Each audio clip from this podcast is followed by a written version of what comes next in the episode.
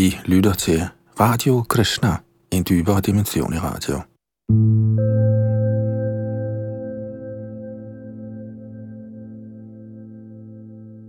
Vi skal til fjerde morgenvandring i vores læsning af Liv kommer fra liv, som er en samling samtaler, som øh, skete i løbet af nogle morgens ture omkring templet i Los Angeles i 1973.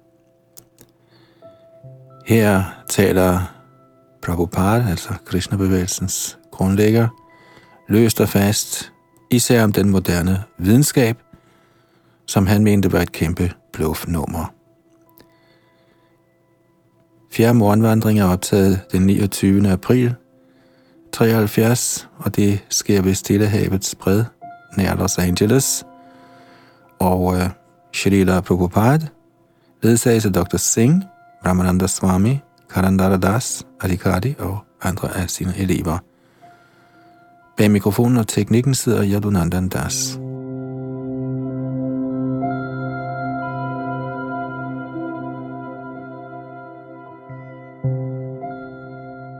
Shrila Prabhupada siger, alle lider her i den materielle verden. Og videnskabelige fremskridt betyder, at videnskabsmændene skaber en situation med yderligere lidelse. Det er det hele. De gør ingen fremskridt. Bhaktivinoda Thakur bekræfter dette ved at sige, Moho jonomiya Onetta samsare jiboke kureye gadha, hvilket betyder, med sine såkaldte videnskabelige fremskridt er videnskabsmanden blevet til et æsel. Det eneste, man kan sige om ham, er, at han bliver et bedre og bedre æsel. Ved at arbejde hårdt som et æsel, bygger en person for eksempel en skyskraber. Han kan arbejde hele livet med dette, men til sidst må han dø. Han kan ikke blive. Han bliver sparket ud af sin skyskraber, eftersom det materielle liv er midlertidigt. Videnskabsmændene forsker konstant, og hvis man spørger dem, hvad de laver, siger de, åh, det er til den næste generation, for fremtiden. Men jeg siger, hvad med dig? Hvad med din skyskraber? Hvis du bliver til et træ i dit næste liv, hvad vil du så gøre ved din næste generation? Men han er et æsel. Han ved ikke, at han kommer til at stå foran skyskraberen i 10.000 år. Og hvad med næste generation? Hvis der ingen benzin er, hvad vil den næste generation da gøre? Og hvordan vil den næste generation hjælpe ham, hvis han bliver til en kat, en hund eller et træ?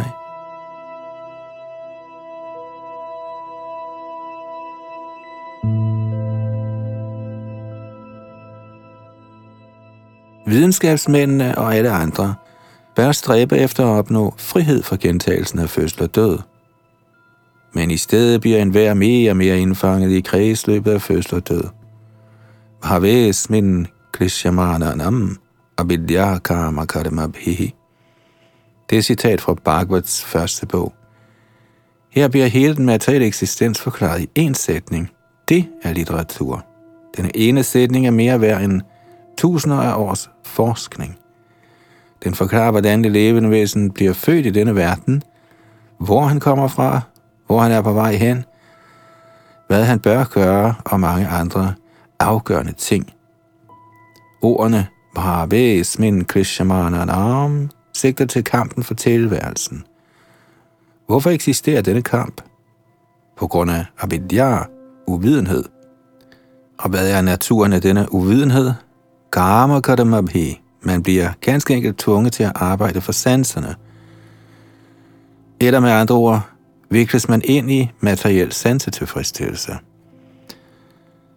En elev siger, så det er sandt, at den moderne videnskabelige forskning forøger kroppens krav, fordi videnskabsmanden til syvende og sidst arbejder for at tilfredsstille sine sanser. Prabhupada siger ja.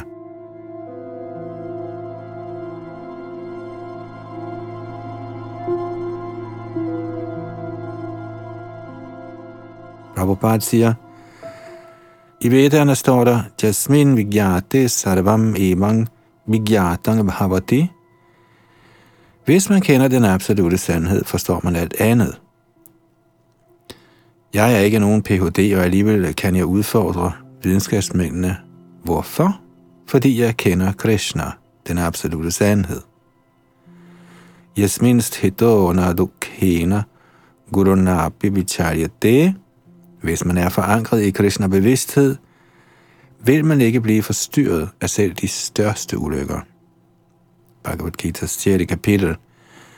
Bhagavat erklærer, Avichudortha kavibhir nirupito yad uttama shloka gunanavardananam. Store personligheder har fastslået, at Krishna bevidsthed er livets fuldendelse fra første bogs 5. kapitel. Denne form for viden er påkrævet. Det er ikke meningen, at man bare skal forske, komme med en teori, og efter 15 år finde ud af, nej, nej, det var ikke rigtigt. Det må være noget andet. Det er ikke videnskab. Det er barnlig leg.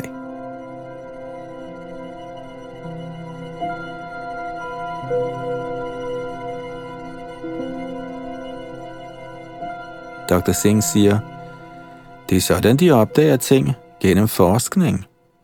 Prabhupada siger, og hvad med omkostningerne ved forskningen? Det er en videnskabelig metode til at trække penge ud af andre. Det er det hele. Det er med andre ord bedrageri. Videnskabsmænd jonglerer med ord som plutonium, fotoner, hydrogen og oxygen. Men hvad gavn har folk af det? Når folk hører denne jongleren med ord, hvad kan de da sige? En videnskabsmand forklarer noget i en vis udstrækning, og så kommer der en anden sløvn og forklarer det igen, men på en anden måde med andre ord. Og fænomenet forbliver det samme. Hvor er fremskridtet? De har blot skrevet stakkevis af bøger. For tiden er der et olieproblem. Videnskabsmændene har skabt det. Hvis olieforsyningen stopper, hvad vil disse slyngel videnskabsmænd der gøre? De er ikke i stand til at gøre noget som helst.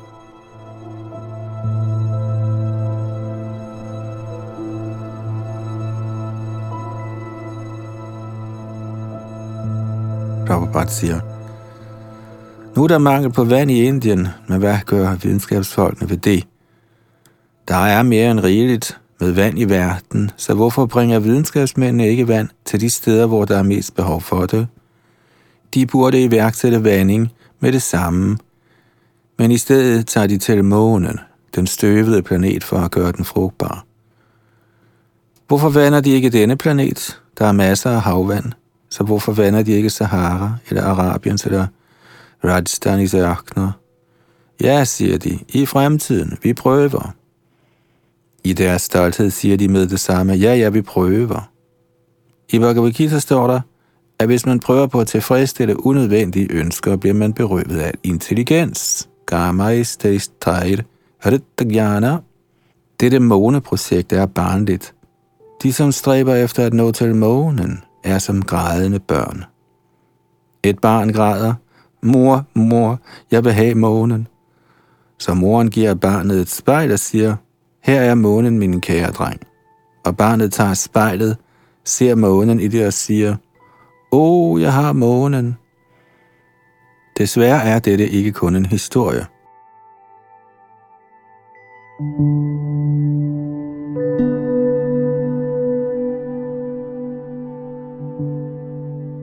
Karandhara siger, efter at de har brugt så mange penge på at tage til månen, og kun har bragt nogle få stykker sten tilbage, besluttede folkene fra rumprojektet, at der ikke var mere at gøre der. Permananda siger, nu vil de tage til en anden planet, men de mangler penge. At tage til andre planeter koster millioner og milliarder af dollars. Prabhupada siger, folk arbejder hårdt, mens den slyngelagtige regering opkræver skatter og bruger pengene unødvendigt. Der burde ikke være nogen sympati, når så mange hårdt tjente penge kommer fra offentligheden og spenderes så tåbeligt. Nu kommer lederne med en ny fidus. Vær ikke bekymrede. Nu rejser vi til en anden planet. Nu vil vi skaffe mere støv. Vi vil skaffe tonsvis af støv.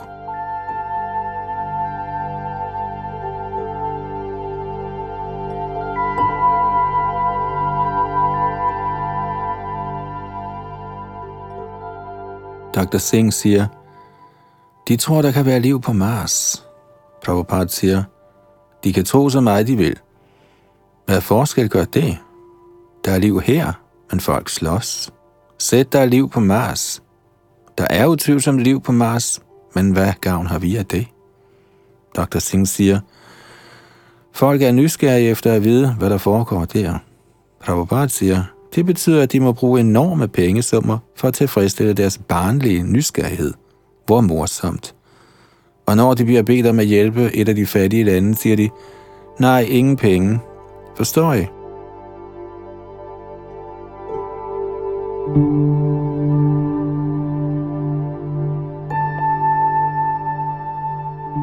Dr. Singh siger, Prabhupada, må vi høre en lille smule om Sankhya-filosofi?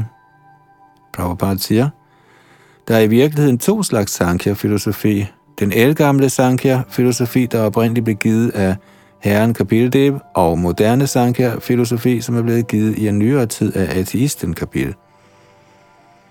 Herren Kapil Sankhya forklarer, hvordan man bliver fri for bånd til det materielle og søger Vishnu inde i hjertet. Denne Sankhya er faktisk en form for hengiven tjeneste. Men moderne Sankhya-filosofi analyserer blot den materielle verden i dens forskellige elementer. I den forstand er den ganske som moderne videnskabelig forskning. Sankhya betyder at tælle. Vi er også Sankhya-filosofer til den vis grad, for vi opregner de materielle elementer. Det her er jord, det her er vand, det her er ild, det her er luft, det her er æder. Endvidere kan jeg opregne mit sind, min intelligens og mit ego. Hinsides mit ego kan jeg ikke opregne mere. Men Krishna siger, at der er noget ud over egoet, og det er livskraften. De tror, liv blot er en kombination af materielle elementer, men Krishna benægter dette i Bhagavad Gita 7. kapitel. Apareya mitas tonyang prakriting vidhime param Jiva bhutang mahabaho yayedang dharyate jagat. For uden denne lavere natur, jord, vand, ild, luft, æder, sind, intelligens og falsk ego, har jeg en højere energi, som består af alle de levende væsener, der udnytter denne lavere materielle naturs ressourcer. Dr. Singh siger, Studeres både de lavere og højere energier i moderne Sankhya-filosofi?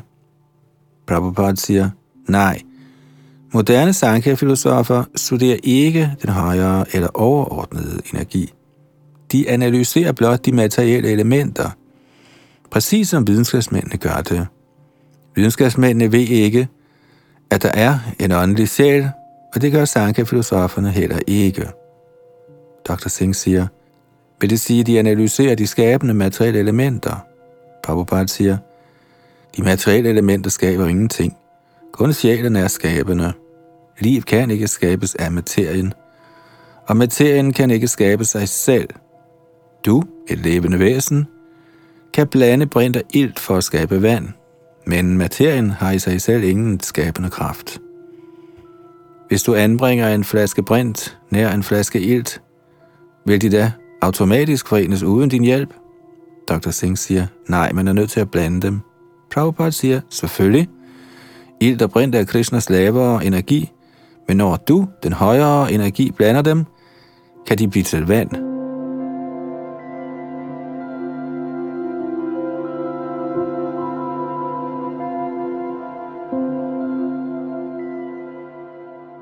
Prabhupada siger, lavere energi har ingen kraft, med mindre end overordnet energi er involveret. Havet her, Prabhupada peger på stillehavet, er roligt og stille. Men når den højere kraft, luft, får det til at bevæge sig, kommer der høje bølger. Oceanet har ingen kraft til at bevæge sig uden luftens overordnede kraft. På lignende vis er der en anden kraft, som er højere end luften, og en højere og endnu en, indtil vi til sidst når til Krishna. Det er virkelig forskning. Krishna styrer naturen, ligesom lokomotivføreren styrer et tog. Lokomotivføreren styrer lokomotivet, som trækker en vogn, og den vogn trækker igen en anden, som trækker en anden, og sådan bevæger hele toget sig. På lignende vis giver Krishna det første skub ved skabelsen, og ved hjælp af de på hinanden følgende skub bliver hele den kosmiske manifestation til og bliver opretholdt. Det bliver forklaret i Bhagavad Gita, Maya Jaksena Prakriti De Satcharacharam. Denne materielle natur virker under min styring og frembringer alle bevægelige og ubevægelige væsener. Fra 10. vers i 9. kapitel. Og i 14. kapitel siger Krishna, Sarvajoni Shukaunteya Murtaya Sambhavantiyaha Dasang Brahma Madhyonir Ahang Bija Pradapita alle arter er gjort mulige gennem fødsel i denne materielle natur, og sådan er kun det, og jeg er den frøgivende fader. Hvis vi for eksempel så et banyanfrø, resulterer det i sidste ende i et umådeligt stort træ, og sammen med det millioner af nye frø. Hvert af disse frø kan igen frembringe et andet træ med millioner af nye frø osv. Det er på den måde, den oprindelige frøgivende far, er den primære årsag til alt, vi ser.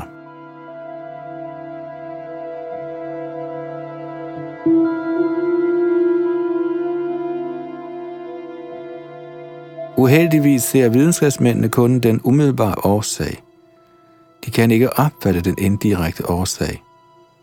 Krishna beskrives i Vedderne som Sarvakarana Karanam, alle årsagers årsag.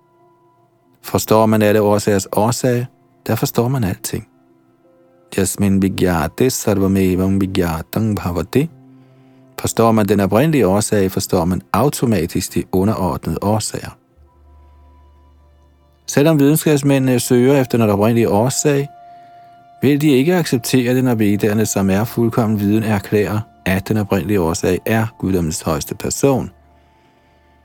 De holder sig til deres ufuldkommende viden, det er deres sygdom. Videnskabsmændene ved ikke, at der er to slags energi, lavere og højere. Selvom de i virkeligheden arbejder med disse to energier hver dag. Den materielle energi kan aldrig fungere uafhængigt. Den er nødt til først at komme i kontakt med den åndelige energi. Så hvordan kan folk acceptere, at hele den kosmiske manifestation, som ikke er andet end materielt fysisk stof, er opstået af sig selv – en velfungerende maskine virker ikke, medmindre et menneske, der ved, hvordan den betjenes, trykker på en knap. En Cadillac er en god bil, men hvis ikke den har nogen fører, hvad værdi har den da? Så det materielle univers er også en maskine –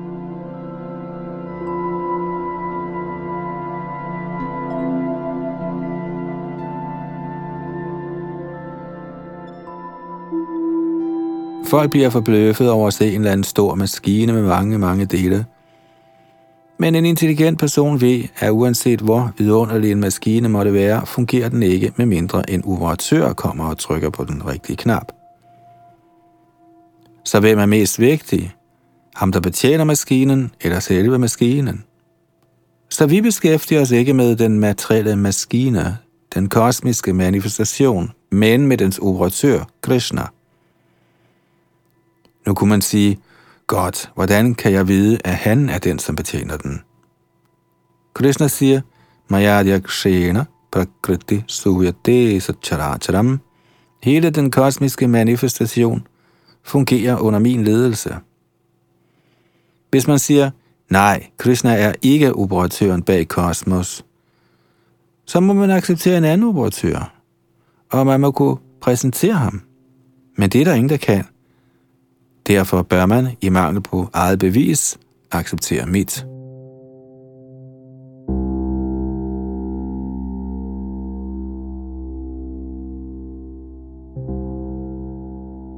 sagde Shalila Prabhupada her til den fjerde morgenvandring, optaget den 29. april 1973 ved Stillehavets bred nær Los Angeles hvor Shalila Prabhupada blev ledsaget af Dr. Singh, Brahmananda Swami, Karandara Das og andre af sine elever.